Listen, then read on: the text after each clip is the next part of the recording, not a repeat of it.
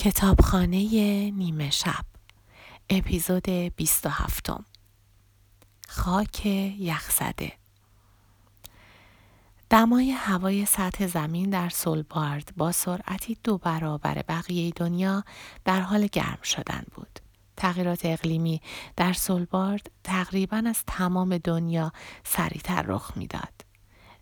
زنی که کلاه پشمی بنفشش را تا روی ابروهایش پایین کشیده بود درباره زمانی حرف می‌زد که گویا چرخیدن یک کوه یخ را در آب دیده بود. چون ظاهرا آبهای گرم شده کوه یخ را از زیر زوب و آن را نامتعادل کرده و نتیجهش این چرخش شده بود. مشکل دیگر این بود که خاک یخزده همیشگی سطح زمین داشت زوب و نرم می شد و نتیجه آن رانش زمین و بهمن بود که می توانست خانه های چوبی بزرگترین شهر سولبارد به نام لونگ یربین را نابود کند. همچنین ممکن بود اجساد قبرستان محلی از زیر خاک بیرون بزنند. حضور در میان این دانشمندان حس خوبی داشت و الهام بخش بود. دانشمندانی که میگوشیدند بفهمند دقیقا چه بلایی سر سیارهشان میآید و با بررسی رخدادهای اقلیمی و یخچالی قصد داشتند از زمین محافظت و مردم را آگاه کنند. نورا بی صدا توی سالن غذاخوری کشتی اصلی تحقیقاتی نشسته بود و همکارانش به خاطر مقابلش با خرس با او ابراز همدردی می کردند. نورا نمی توانست به آنها بگوید که از این تقابل خوشحال شده. بنابراین معدبانه لبخند می‌زد و نهایت تلاشش را می کرد تا با کسی وارد گفتگو نشود. این زندگی خیلی خشن بود و هیچ سازشی نمی کرد. در آن لحظه دمای هوا 17 درجه زیر صفر بود و نورا تازه از خورده شدن توسط خرس قطبی نجات یافته بود. با این حال فکر می کرد شاید مشکل زندگی اصلیش تا حدودی سادگی و بیمزگیش بوده.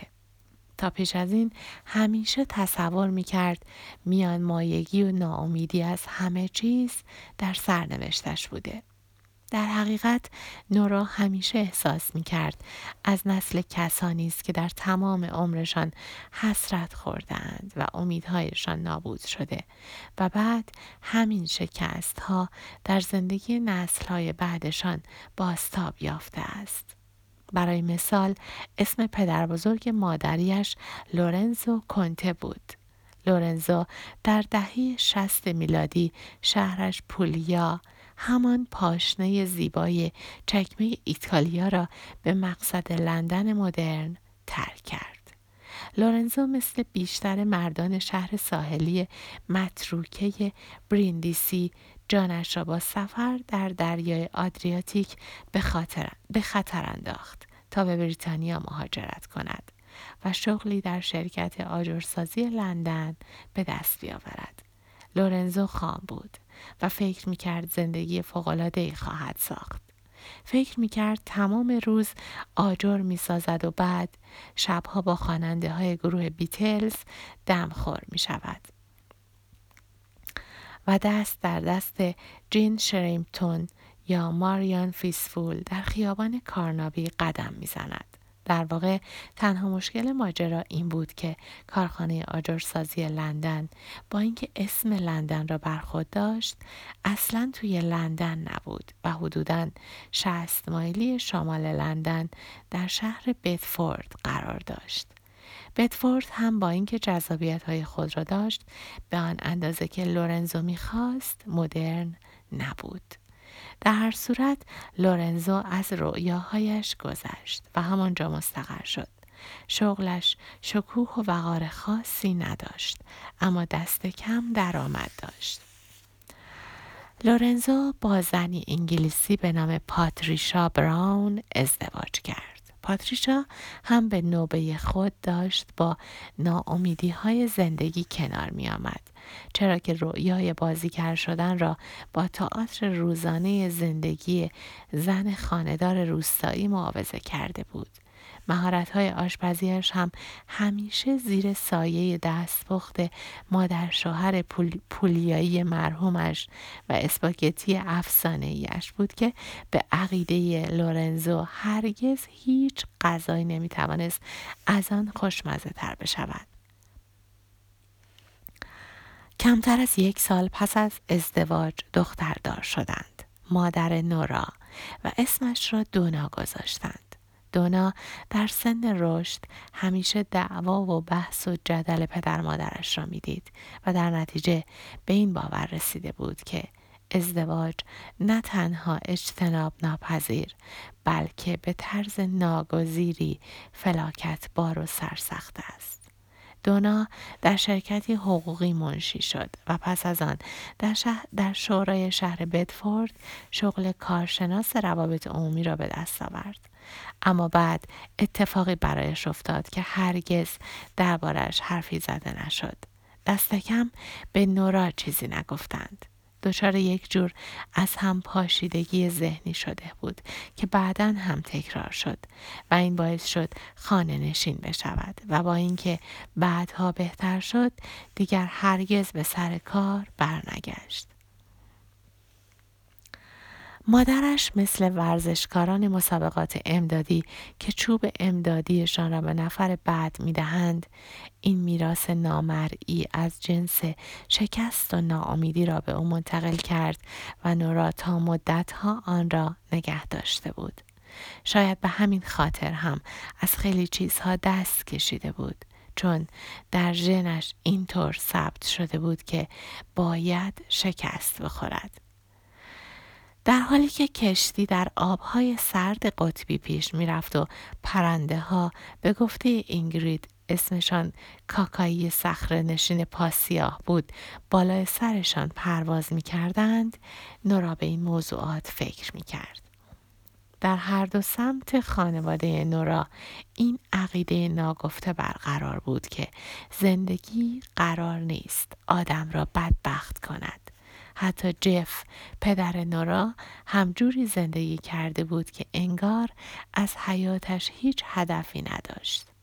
وقتی جف دو ساله بود پدرش بر اثر سکته قلبی درگذشت و در نتیجه جف در دوران رشد فقط مادرش را داشت اما مرگ پدرش جزو خاطراتی نبود که از اوایل عمرش به یاد بیاورد مادر بزرگ پدری نورا در روستاهای ایرلند به دنیا آمده بود.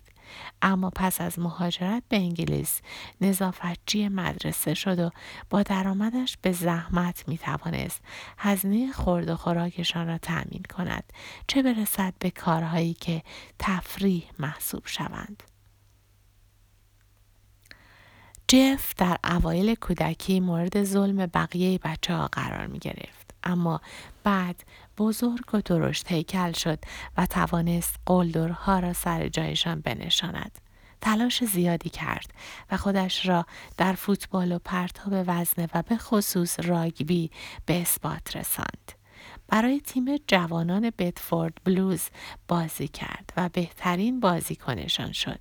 حتی می توانست در لیگ برتر به جایی برسد. اما بعد ربات پایش آسیب دید و دیگر نتوانست بازی کند. سپس مربی ورزش مدرسه شد و در نهان به تمام دنیا نفرت ورزید. همیشه آرزوی سفر کردن داشت اما برای محقق کردن آرزویش کاری نمی کرد. جز اینکه در مجله نشنال جیوگرافیک عضو شود و گهگاهی سفری تفریحی به جزایر سیکل، سیکلیتس برود. نورا او را به یاد می آورد که در ناکسوس هنگام غروب خورشید از معبد آپولو عکس می گرفت. اما شاید همه زندگی ها همین بودند.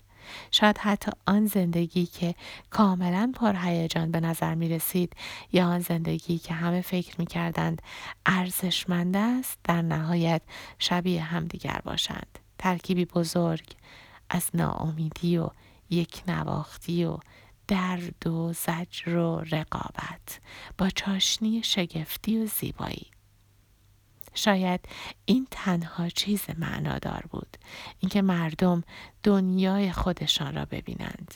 شاید چیزی که موجب غم و ناراحتی پدر و مادر و برادرش می‌شد در واقع نه نرسیدن به موفقیت بلکه انتظارات اشتباهی بود که از ابتدا داشتند.